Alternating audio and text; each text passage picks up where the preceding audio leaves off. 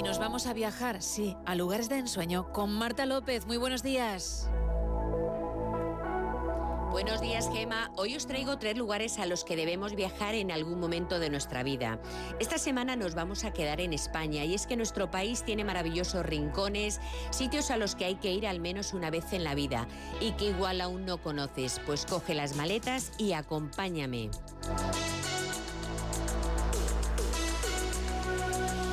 Ponemos rumbo al norte de España, en concreto nos quedamos en una localidad navarra con mucho encanto. Se trata de Lesaca, bautizada como la pequeña Venecia navarra por sus numerosos canales.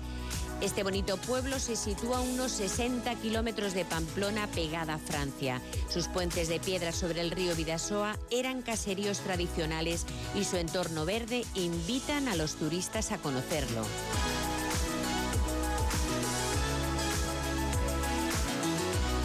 Lesaca ofrece un paisaje de excepción, comparado incluso con la mismísima Venecia por sus canales, aunque evidentemente salvando las distancias.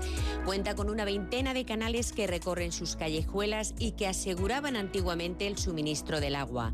La belleza de sus calles y sus torres medievales lo convierten en un enclave turístico muy encantador.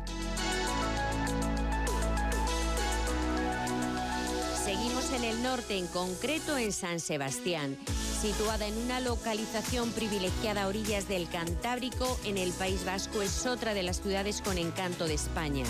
Empezando por la playa de la Concha, rodeada de palacetes que miran al mar y una de las playas urbanas más bonitas del mundo.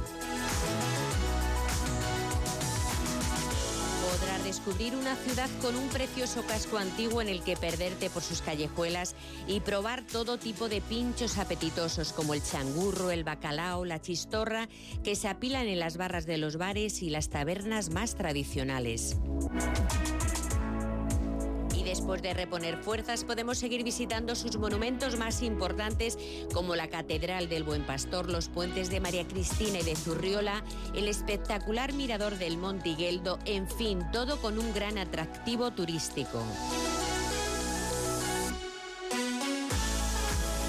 Ponemos rumbo a la ciudad monumental de Cáceres. Es tan singular que impresiona a quien la visita.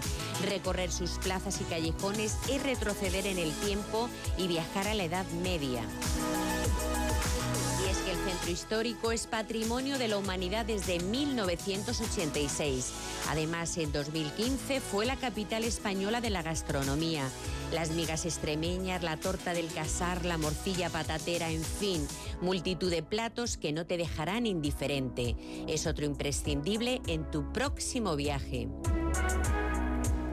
Gracias Marta, son las seis menos cuarto.